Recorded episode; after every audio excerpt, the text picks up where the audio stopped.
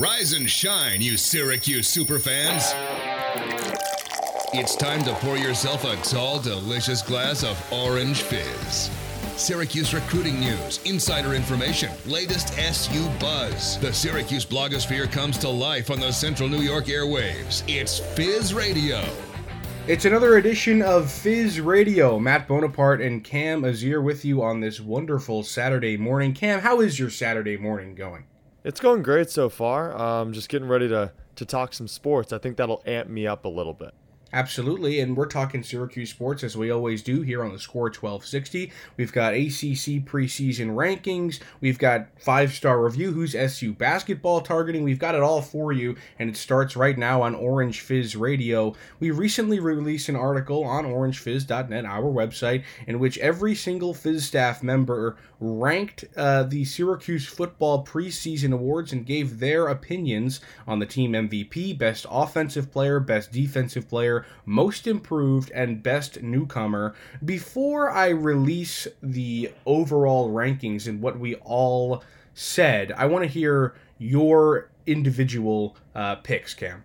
Yeah, so for team MVP, I went Garrett Shrader, and this is an interesting one. I don't think anyone else on on Fizz uh, said this is the team MVP because it, it's based off if Tommy DeVito is really bad this season because that's the only way that Shrader gets in the lineup. I think he will. So it's a big hypothetical, but I'm going with it because I, because I think if Shrader does play, he has to be the team MVP for Syracuse to have any success. Best offensive player, Sean Tucker by a country mile. He led the team last year when he wasn't supposed to. I think he'll do it this year. Best defensive player, I'm going Kingsley Jonathan. That's someone that really needs to bulk up that defensive line. He's coming back for an extra year to prove himself. I think he does so. Most improved, Luke Benson. I don't think that Luke Benson can have a worse season because he was never targeted. So I think he's you know almost a lock to be in, you know he'll he will improve. So most improved, I'm willing to put him in that category. And then Deuce Chestnut for the best newcomer. I have an argument that Garrett Williams and Deuce Chestnut might be the best young secondary or might make up one of you know the two best young secondary players in the entire ACC. So give me Chestnut in that position. So you've got the team MVP is Shrader. That means you're you're making the call that Dino Babers will start Shrader uh, this season. That's fine. Whatever. I mean, we don't know if that will happen, but that's your opinion. Cool. The one I am so curious about is Kingsley Jonathan at best defensive player. My, so you've got Syracuse's defense is made up of a, of a pretty stacked secondary. You've got Garrett Williams, you've got Josh Black even on the defensive line, you've got Rob Hanna, you got Michael Jones. So you go Kingsley Jonathan. Do you think that Josh Black is going to have a bad year? Because on paper, Josh Black is better than Kingsley Jonathan. Right. I'm not saying that Josh Black will have a, a, poor year. I just think that Kingsley Jonathan will have a better one, and he needs to have a better one. A big part of Syracuse's demise last season, of course, besides the offense, was that defensive line. It seemed like the secondary was the only part of the defense that was picking up the slack of what Syracuse was putting down. If Kingsley Jonathan is coming back for an extra year, I have confidence that he's going to do something special because he needs to for the Syracuse defense to really propel itself in the top half of the ACC. I'm not saying Josh Black will have a bad season. I just think that Kingsley Jonathan will get to the quarterback easier and he will have a better season. If more attention is on Black, then it's looking like my best defensive player, Kingsley Jonathan, will shine. That is some classic Cam Azir optimism, if I've ever heard it. Um, so my picks, I had team MVP Sean Tucker, best offensive player Sean Tucker. Like you said, a country mile. I just think that this entire offense is going to be so run game based, and now with a little bit of a, a background cast that Tucker has, he doesn't have to take every single carry. You got Abdul Adams, Jarvion Howard, and more of Cooper Lutz this year. He's not going to be running to the ground every single game. Sean Tucker's going to be explosive for Syracuse this season, so watch out for that. Best defensive player, I went with the linebacker Michael Jones. I think that he is probably the biggest leader on this defense, probably besides Jonathan or uh, excuse me, Josh Black. I don't know why I said Jonathan Black. um, he's a phenomenal player, and I think he's going to be even better. And he was arguably going to be my most improved, but I went with Garrett Williams here because Garrett Williams already showed us so much, and he's going to be really thrown into the fire going against those number one receivers in everywhere Syracuse goes. Uh, so he's got to step up if he's going to continue that play, and I think he will because he's a very, very talented kid. And then best newcomer, I think a lot of people said this, Deuce Chestnut. Everybody's hearing a lot about Deuce Chestnut in the uh, training weeks in the preseason. We heard from Taj Harris at ACC kickoff down in Charlotte that this kid is the real deal. "Quote: He can ball," is what Taj said. Uh, so those are my picks. Now let's go over to the Fizz preseason award final. These are uh, the majority of the of the guys who got the vote in each category. Four of us picked uh, the team MVP to be Sean Tucker. So the Fizz says that Sean Tucker will be the team MVP. He also got the best offensive player nod, and then the best defensive player was Michael Jones. So so far, this is just my list. Yeah, um, I'm doing something wrong. um, most improved went half to Luke Benson and half to Garrett Williams. They tied with two votes apiece.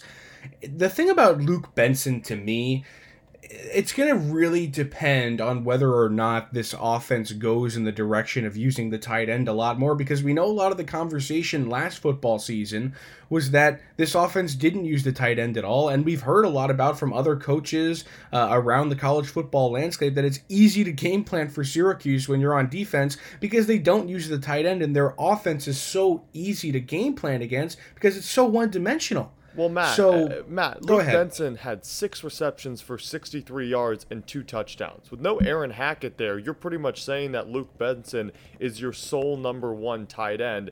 If yeah, but they don't work, use the tight end. What? They don't use the tight end. I, I understand, but I, what I'm trying to say is if Luke Benson doubles his reception total, maybe gets four or five touchdowns as a red zone target, then that is most improved.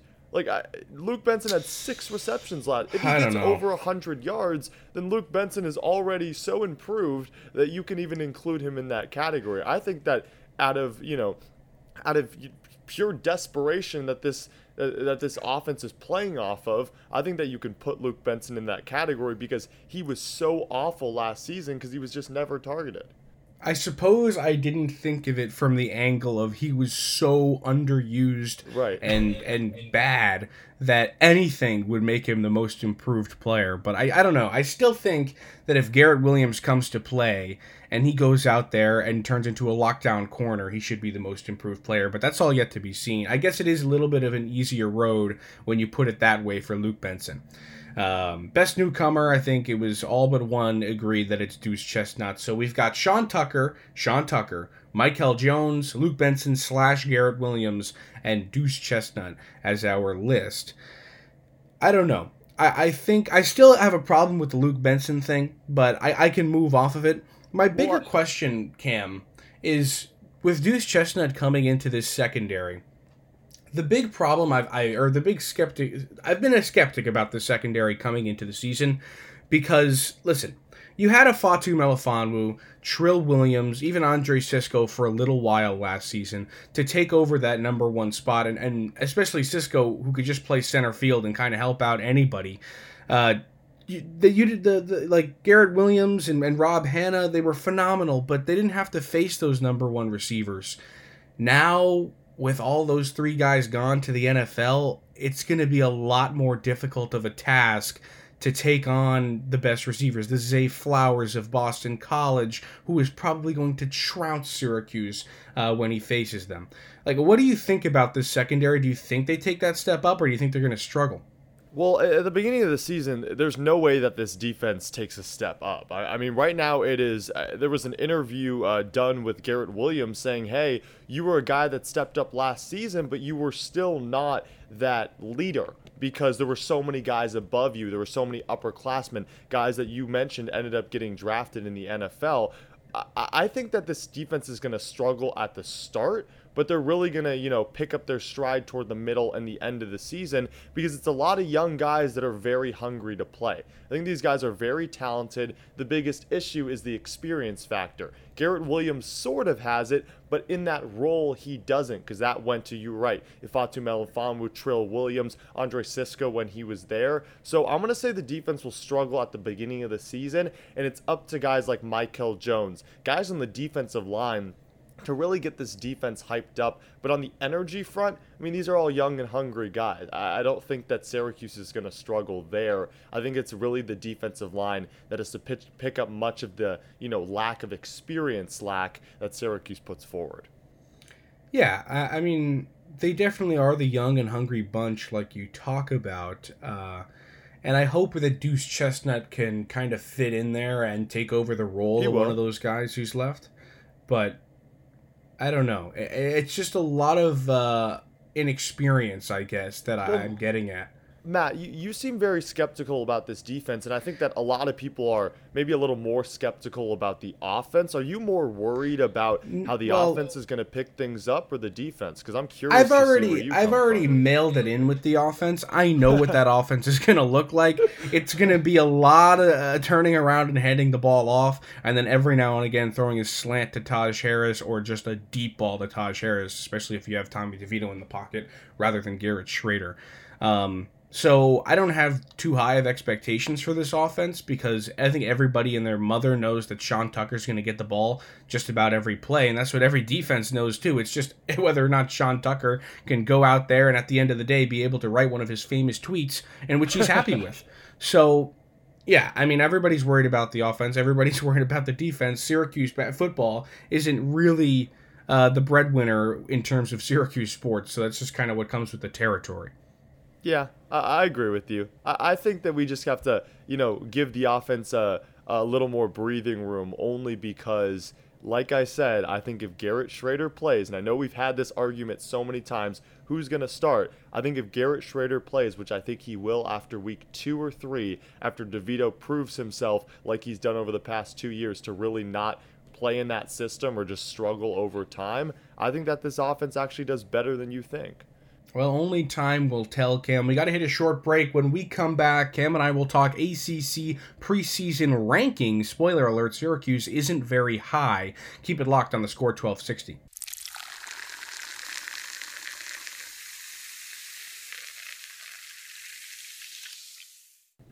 Back on Orange Fizz Radio, Matt Bonaparte as well as Cam Azir. We talked the Orange Fizz uh, preseason award rankings. Now let's look at the college football landscape and what the media thinks about the ACC. What do the different voices around the ACC think about where Syracuse and the rest of, of the ACC teams will stack up in the Atlantic Division?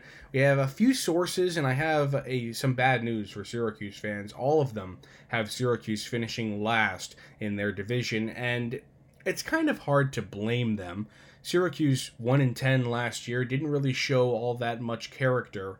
Uh, that one win coming against Georgia Tech, and actually a pretty convincing game. I think a lot of people thought they were going to win some games after that, and they really didn't. But you know, Rex Culpepper did have to finish the season, so we can't give them too much flack. Um, so we've got FanSided, the ACC itself, College Football News, USA Today. They all say Syracuse will be last in the ACC, let alone the Atlantic Division, just the ACC in general. They will be dead last. Cam, this is not what you want to see if you're a lifelong diehard fan of Syracuse. It's not, but it's what you expect after last season, and it's sad to say, but how you're right. How can you blame any of these experts, or really anyone? You're trying to predict the ACC. This team went 1 in 10 last season, and after that Georgia Tech win, it no, it didn't even seem like a game was close. Even games that were close in the score department, it just didn't seem like Syracuse had what it, you know, had what it takes to to to pull anything out. It, it was a joke. Um, so I'm not going to blame any of these experts to say that Syracuse will finish dead last. What I will say is people have to start taking last year with a bit of a grain of salt. All the injuries, all the opt outs. Of course, Tommy DeVito not being there, not saying he would have made a world of a difference, but this team might have won two or three games that they had him down the stretch rather than Rex Culpepper, you have, you know, you, that that's a question that you have to ask yourself. I'm going to say that the Syracuse team isn't the worst team in the ACC, but again, not blaming anyone for saying that they will be That's because of how take. abysmal last season was. That's an that's what? Who, who is the worst? No, team it's in the not. ACC? I think that teams like you, you look at Georgia Teams Tech. multiple. I don't have. You What? think there are multiple teams worse than Syracuse in the ACC? I do. Oh my I do. goodness! You're what an optimist you are, Cam. I, I, I am. I don't think Georgia Tech is better than Syracuse because when Syracuse was at its lowest point, they, de- they demolished Georgia Tech. And, and unfortunately, we don't get to see it because I don't think Syracuse plays Georgia Tech this season. No, but I don't think the Yellow Jackets are better than Syracuse. I would struggle to say that um, uh, that that a team like Duke is better. I, I'll I'll gladly say they are, but I don't think I, I could you know make the argument that Duke's not better than Syracuse. I don't know. Are you? I just. I, I mean, I'm not saying I'm not saying I don't have trust in David Cutcliffe, but I don't have trust in David Cutcliffe. what I like this team to is. say is at least Duke has good coaching, and Georgia Tech at least has a solid quarterback, and they know who's going to play quarterback.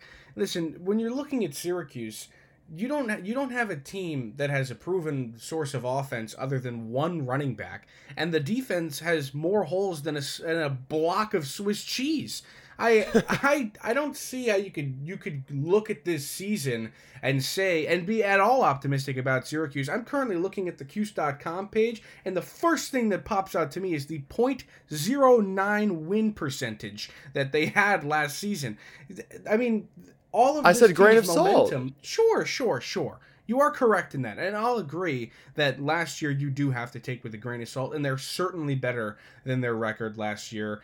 Fine, that's that's all well and good. They shouldn't have lost that game in which Rex Culpepper spiked the ball to to lose the game. That was the most embarrassing moment in Syracuse sports history. Whatever, but I just don't think that you could possibly say that Syracuse is worse than Duke or is better than Duke and better than Georgia Tech because these are teams that have fan bases that are actually excited about something. What That doesn't mean anything. Of course it does. There's nothing to be excited about except for Sean Tucker's tweets at the end of the game. Right, but but Matt, if Syracuse and this is again, it, it won't really mean anything because this is before the Orange reach ACC play. But Syracuse beats Ohio. They somehow find a way to beat Liberty after beating U Albany. I'm not saying that you know th- this team is gonna go on to win eight or nine games, but there was a bit of hype after Syracuse won that Georgia Tech game and they thought they would, you know, move on to to win a few more. I'm not saying if Syracuse picks up 3 wins against non-conference opponents, that could be great for SU because then you go into ACC play with people actually on your side. All right, here's my thing, my last point on specifically Georgia Tech and Duke. As for Duke, that one's going to be close. They were 2 and 9, they weren't that much better.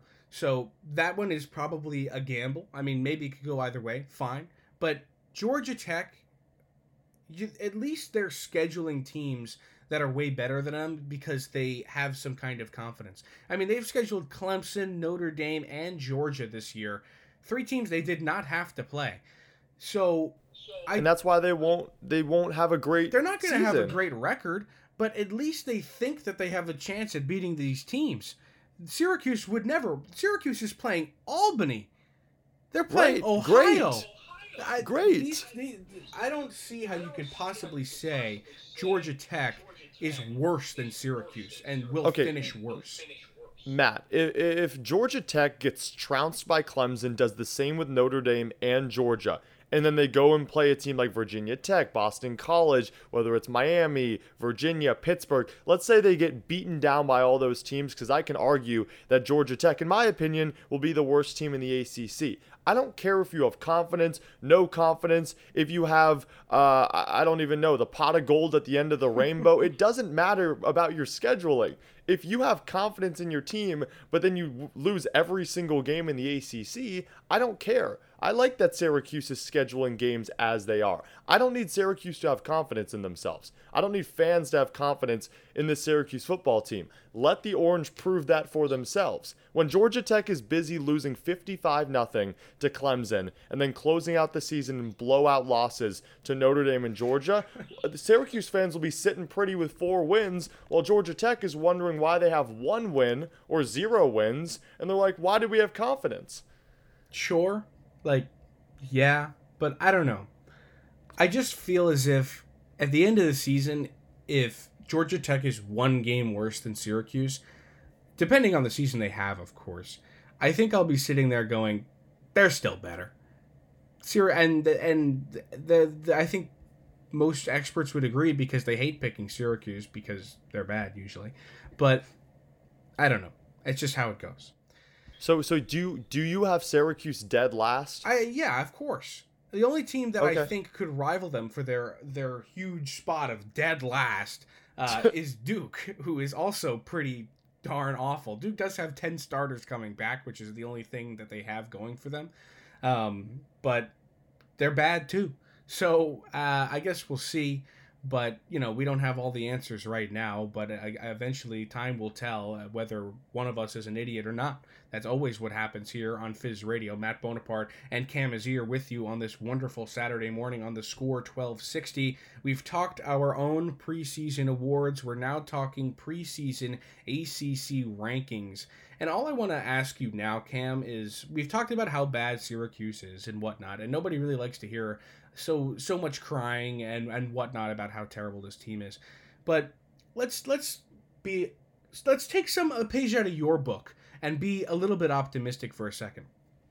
Say Syracuse is good this season. They come out of nowhere. Dino Babers is right about the holy tr- trinity idea in which they go 4 and 8, 4 and 8, 10 and 3, maybe 5 and 7, 1 and 10. Maybe they're good this year. That's what he said in the Athletic uh, state of the program article. That was Matthew Gutierrez, a really good piece on Syracuse there. Um, so say they're good this season. How many wins, in your opinion, does it mean for Dino Babers to get his fa- to get the fans back on his side? I'm not saying to keep his job because I don't know if we know the answer to that, but just to get the fans back on his side, what does he need? Uh, well, first off, if Syracuse beats Ohio and Albany and Liberty, a lot of uh, fans of Syracuse football, or even you know just fans of Syracuse, and they might not know football as much, it, it really doesn't matter.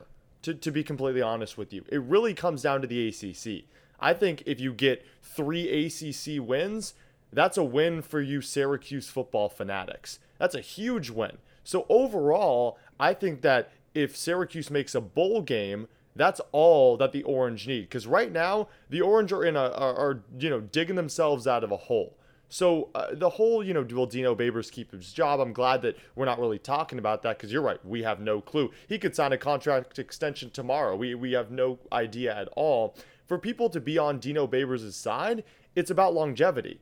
Dino Babers has to sustain, you know, making it to a bowl game for consecutive seasons. This holy trinity he's talking about, Dino Babers, I'm glad that you have an agenda, but unfortunately for Syracuse fans or fans of certain teams, it gets really old when you're winning three games every single season. And we have to pray, or fans have to pray, for a 10 win season once every blue moon. So I'm gonna say six or seven wins. If Syracuse makes a bowl win, a bowl game, I think people can get back on Dino uh, on Dino's side. The biggest issue is Syracuse is not making a bowl game. If they shock everyone, I think that that would be the biggest win. I agree with you 100%. I was going to say he needs to get to a bowl game, so about six or seven wins. Um, I don't know if that does get the job done for Dino. I, I have a feeling that these fans are really. I mean, you got to understand the, the the emotional roller coaster that Syracuse fans have gone through with this guy. He comes in in what 2017, 2016, 2017 and you know they beat Clemson in 2017. Everybody's going crazy. Maybe this guy's the real deal. He's he basically pulls them out of this rut. A 10 and 3 season. Everybody's talking about where's he going next. We were having real conversations about where is Dino Babers going? Is he going to go to Florida State or Michigan? That was a real conversation people were having and a discussion that was going on. And then the 5 and 7 season happens. Everybody starts to lose a little bit of faith, but hey, maybe in in the COVID year 2020 things get better. Nope 1 in 10. So it's been the highest of the highs with Dino Babers and now the lowest of the lows. Um, so I guess we'll find out what happens this season. Again, time will tell. We don't know. Uh, but certainly going to be an, an, a fun ride nonetheless. If they win no games, whatever, but we'll still have fun with it here on Orange Fizz. All right, we're going to have to take a, a little break, but on the other side, it's five star review time. Who else is Syracuse basketball targeting? The race for Chance Westry is heating up and more. You're listening to Fizz Radio on the score 1260.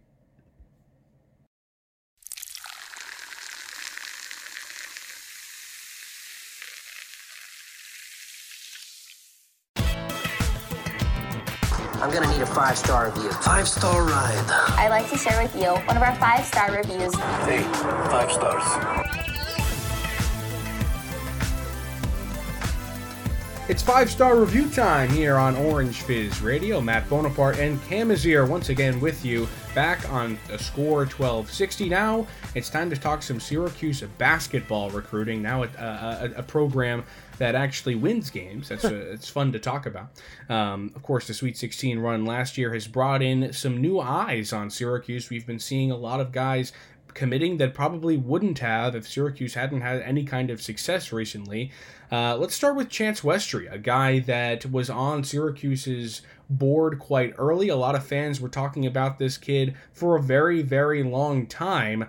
What do you have to say? It's starting to look like Syracuse won't get him for a while. It seemed like he was absolutely coming to Syracuse. Now, not so much. Yeah, so Syracuse fans realize you have Justin Taylor Kamari Lands and Quadir Copeland. There's nothing to really, you know, complain about. But when it comes to picking up, you know, huge talents, whether it be three, four, or five stars, you have to realize there's some sacrifice with that because top talent type of guys don't want to come to a program where they won't see the ball as much and you know they could go to a different program and be that number one guy anyone that comes to syracuse now will be that two or three, and they still have to compete to get to that level. Chance Westry's a great player. He can shoot the ball, he can drive to the rim with aggression. He's a guy that every program should want. Four star, Great body type for his position because he can really bully his way through any defender. But you're right, Matt. It looked like it was all Syracuse. There was a prediction, a crystal ball prediction up on 247 Sports. And now all of a sudden, after Quadir Copeland, the, the most recent combo guard that committed to Syracuse, once he made that decision, LSU has jumped on Chance Westry. It looks like he'll become an LSU Tiger. And a big part of that is it just seems like Westry wanted to wait to make his commitment. He just transferred high schools. He's over at now, I think it's Hillcrest Prep, who he will be Correct. playing with.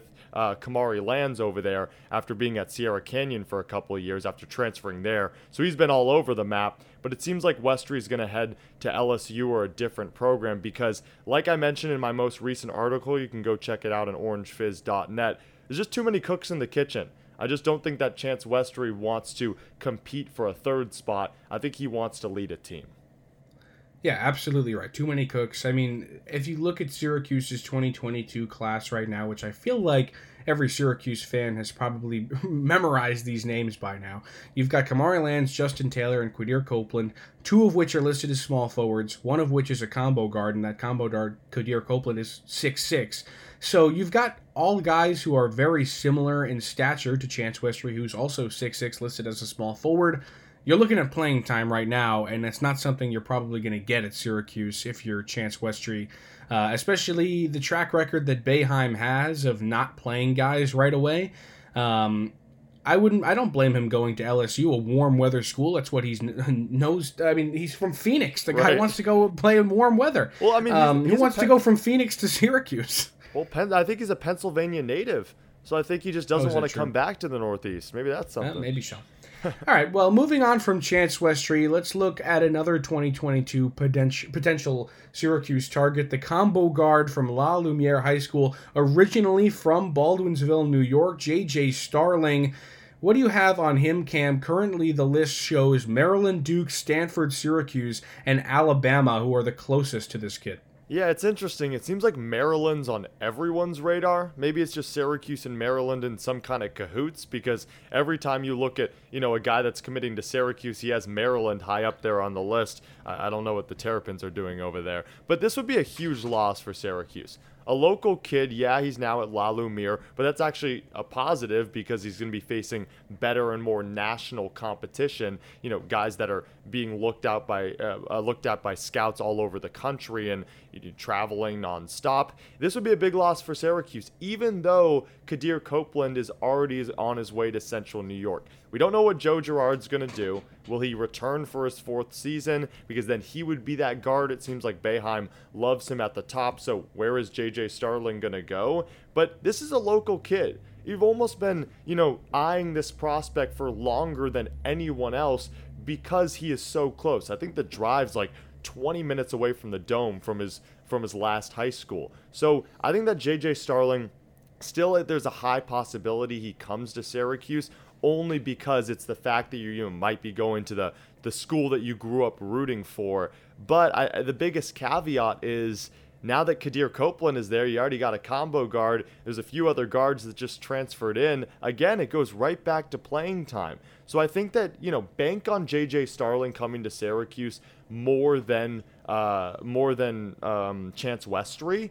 But uh, you know, Syracuse already has three top level commits. So I wouldn't be surprised if Starling went somewhere else. I'm going to give Starling about a 40% chance to, to come to Syracuse only because it seems like his recruiting trail is a little less publicized. You mentioned all those schools. I don't think he's going to Duke, but I think a school like Maryland could be one of, you know, uh, his top suitors. So it'll be interesting to see. I, I think that JJ Starling has a has a high chance to come to Syracuse, especially better than Chance Westry. Here's the thing about Starling in terms of the the playing time conversation. He's a combo guard listed at 6'4. He's smaller than all those other guys. I think you could pop him at the top or, or at the two, and he'd get plenty of time playing. Um, and of course, like you mentioned, the Baldwinsville connection. Syracuse watched this kid grow up right in their backyards. I mean, it would be tough if Syracuse didn't get this kid, or at least didn't try. Uh, and the other thing is, Duke's in this conversation. Really, they are. So if you lost this kid to Duke and he grew up in Baldwinsville, what kind of look is that? I mean, that is just brutal.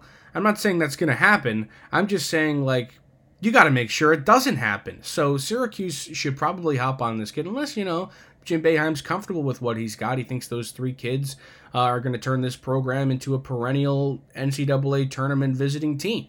Um, but I don't know. Well, uh, time will tell. Syracuse is loving these these combo guard, six four, six six, six five kind of guys uh, who can play shooting guard, small forward. They can shoot, play defense, and and Syracuse fans ultimately should be happy that these guys are coming to the team because at the end of the day, this is exactly what we've wanted for so long to see Syracuse do and they're finally doing it. All right, on to our third and final SU target of the day. It's Peter Carey, the 6'11, 190 pound big out of Sunderland, Massachusetts. What do those numbers remind you of? Oh, yeah, Marek Dolezaj, probably. Uh, another kid who's near seven feet tall. Uh, a buck 90. Uh, of course, Syracuse is after him. He's not even ranked on 24 7, not even warm with any kind of team. So he's gotten offers from Syracuse, Massachusetts, Brown, Albany, Bryant, Iona, Rutgers, and of course, St. Bonaventure. Uh, what do you think uh, about Syracuse and their potential big Peter Carey? He needs to call up Marek Dolezaj and get some pizza. Maybe a pizza true, sponsorship. True. Yeah, I mean he has to work on work on his body if he's going to become an ACC center, especially because that's where Syracuse lacks the most. So yeah. when you talk about three star-studded commits that are already coming to Syracuse in 2022, who will be left on the board? Who cares less about hey, am I coming off the bench or am I getting playing time? It's someone that has less recognition from lower from, you know, from lower level schools on top of the fact that he is not one of the best players in his classes. So he's maybe expecting to either start or be that first guy off the bench. So I think that Peter Carey and any other player that's being looked at by Syracuse is someone that is unranked or has less recognition. That's probably where Syracuse can can hang its hat on because you already have three you know top what 130 guys in the class of 2022 and that's you know not tracking Quadir Copeland's development over time. So I'm pretty confident when it comes to Peter Carey coming to Syracuse because it doesn't seem like that center spot is being filled by someone that is much better. So Peter Carey, get some pizza in you and put on some weight, and I think that Syracuse can can use you at times. Yeah, um, it, it wouldn't surprise me if the only certified big Syracuse gets is the guy who has a no star ranking and, and nobody's ever heard of. That's just classic at this point. Um, it's not exactly vintage when you think of Derrick Coleman and Rony Seikaly, but it's currently what we have come to expect from this program. So, is Peter Carey the answer to the where is the big question? Probably not. But is he a stepping stone to maybe the next one? Maybe. I mean, I don't know anything about whether or not he's going to come yet. I think it's relatively early uh, in his recruiting process. Nobody's really bitten too hard on him just yet. Uh, but I mean, we'll keep you updated on his recruiting status. Again, 6'11, 190. He's not exactly a physical specimen, but he is 6'11, so Syracuse will probably take that, right, Cam? It's something. I I mean, this team is banking on him being a diamond in the rough. That, that's the last. And especially because Peter Carey's not deciding anytime soon. This is a guy where his, you know, his recruiting scene has really ramped up over the past couple months. This isn't someone that's been vied after by multiple schools for the past three years. So he he's he will be a diamond in the rough if he is good at the next level. If he is good at the next level. That if is a strong one. All right, we'll be wrapping up shop when we come back. Fictional Fizz as well as Fizz Feedback are waiting for you after the break. You're listening to Orange Fizz Radio on the score 1260.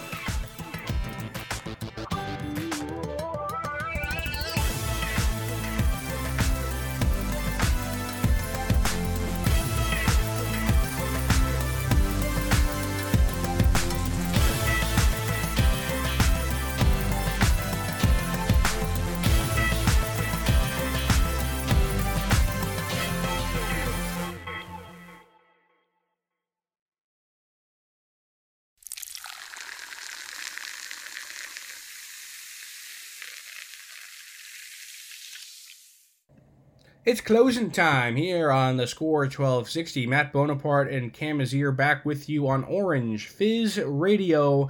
We've got fictional fizz as well as fizz feedback for you to close the show. Let's start with that fictional fizz. It's the segment where I create fake betting lines. Cam tries to make a bet on them, and then I tell him how bad his bet was. the first one since you talk so highly of him, I want to know how good you think he'll be. I've got Kingsley Jonathan Sacks, the over under set at four and a half. Oh, come on. That's over. He'll get more than. Really? He'll get more than. Yeah. I think he'll have. I, I'm not going to guess how many he'll have, but he'll easily have over five. Yeah. What? I, this is what. How? I, am uh, telling what are you going Matt, off of? I'm telling you. I'm, I have a feeling. It's an inkling.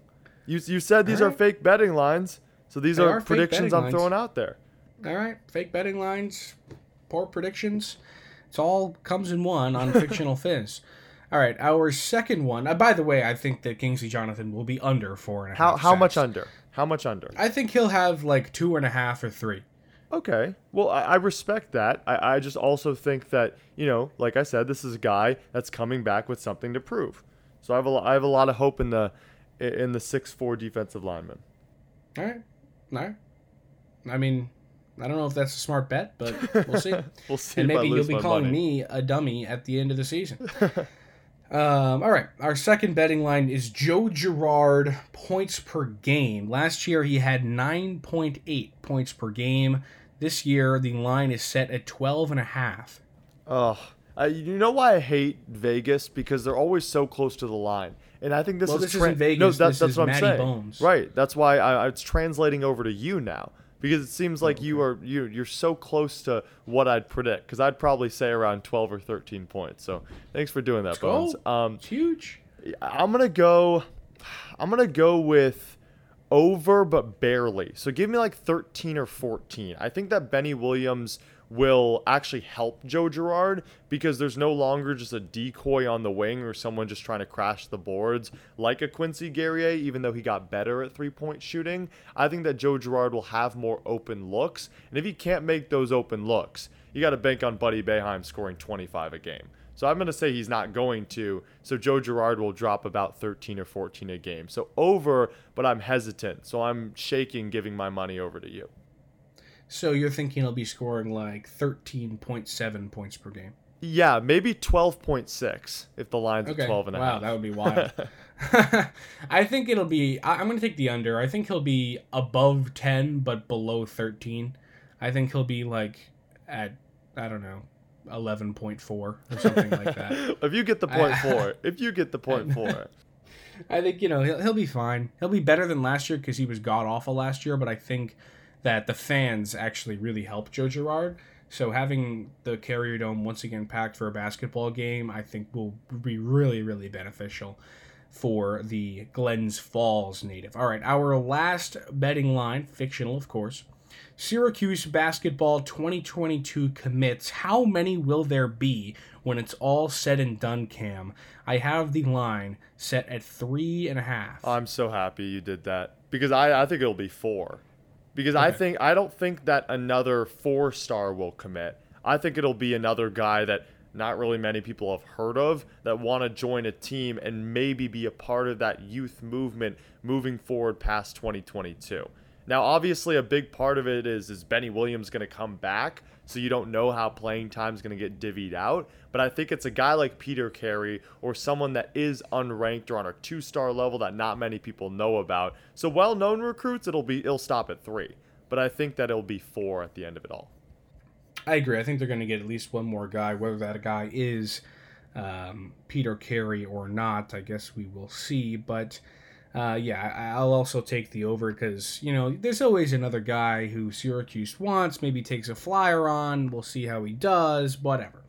Um, so I think uh, I think yeah, it'll be over. All right, let's head over to Twitter where we have Fizz feedback. If you want to be a part of our polls, just head over to Twitter. Probably on Wednesdays is when we throw them out. Uh, the first Fizz feedback poll cam is which of the Fizz's Syracuse football preseason awards would you change? The article was linked. Uh, the options were Sean Tucker, Michael Jones, Luke Benson slash Garrett Williams, and Duce Chestnut. The winner was Luke Benson and Garrett Williams and most improved. What do you uh, what do you have to say about that? That's wrong. I think the defensive player of the year won't be Michael Jones. You you already know who I think I it know, will Ken. be. I'm highly aware. So I, Um, I I think it'll be Kingsley Jonathan, but I wouldn't be surprised if it's either Josh Black or Garrett Williams. I have trust in Michael Jones. Will he be the player of the year on the defensive side? In my opinion, no. I think that uh, they're actually right at 42.1% in the Benson Williams gate. Uh, I, I just don't think Luke Benson's getting the job done. I think that it's not any fault of his. I just don't think that they're going to be throwing the ball to him because that's just how this offense rolls. Dino Babers doesn't like utilizing his tight ends, and we've come to know that over the past season, and it's just ridiculous. But hey, you can't really do much about it when you're sitting in my chair. All right. Let's move on to our second poll. Syracuse football is picked to finish dead last in the ACC by most experts. Where do you think the Orange will end up? 1 through 5, 6 through 9, 10 through 13, 14, also known as last. Uh, give me 10 through 13. I, I, I, I, like I said, if you've been listening to this entire uh, this entire Fizz Radio on this Saturday, I think that this team will either end up 11, 12, or 13. And I have confidence that it might be 11 or 12. So if you're happy about not being in that in that extreme lower echelon of the ACC, then side with me. I think you really have to admire the confidence and optimism of the the Fizz faithful. Forty-five percent of the the Fizz picked six through nine. I mean, they think these guys are going to win games, and I think you really got to appreciate that because the Orange faithful never leaves. That's why they're faithful. There's confidence, Bones. There's your confidence Um, that Georgia. Tech has. You know, there's so much confidence in the air. I'm going to take a little bit of it. I'll say they're 13th. I'll say Duke is worse than them. Okay. That's what I'll say. Um, so I think they'll be 10 through 13. Uh, there is one comment from Orange in the bl- in the buff. He said, "Is there a spot below last?" Sadly, no. Sadly, there is not. All right, our last poll With three 2022 SU basketball commits incoming, will any more players join them? We both said yes. There will be more players joining them, and the Fizz agrees. 90.2% says yes. More guys are on the way. What do you have to say about that, Ken? There, there we go. The the Fizz Nation knows what they're talking about. Hopefully, you've been reading the recruiting articles on our website because we agree as well. Yes, absolutely. All right, that does it for Orange Fizz Radio this week. For Cameras here, I'm Matt Bonaparte. If you want more of our coverage, follow us on Twitter at Orange Fizz or go to our website, orangefizz.net. We'll see you next time.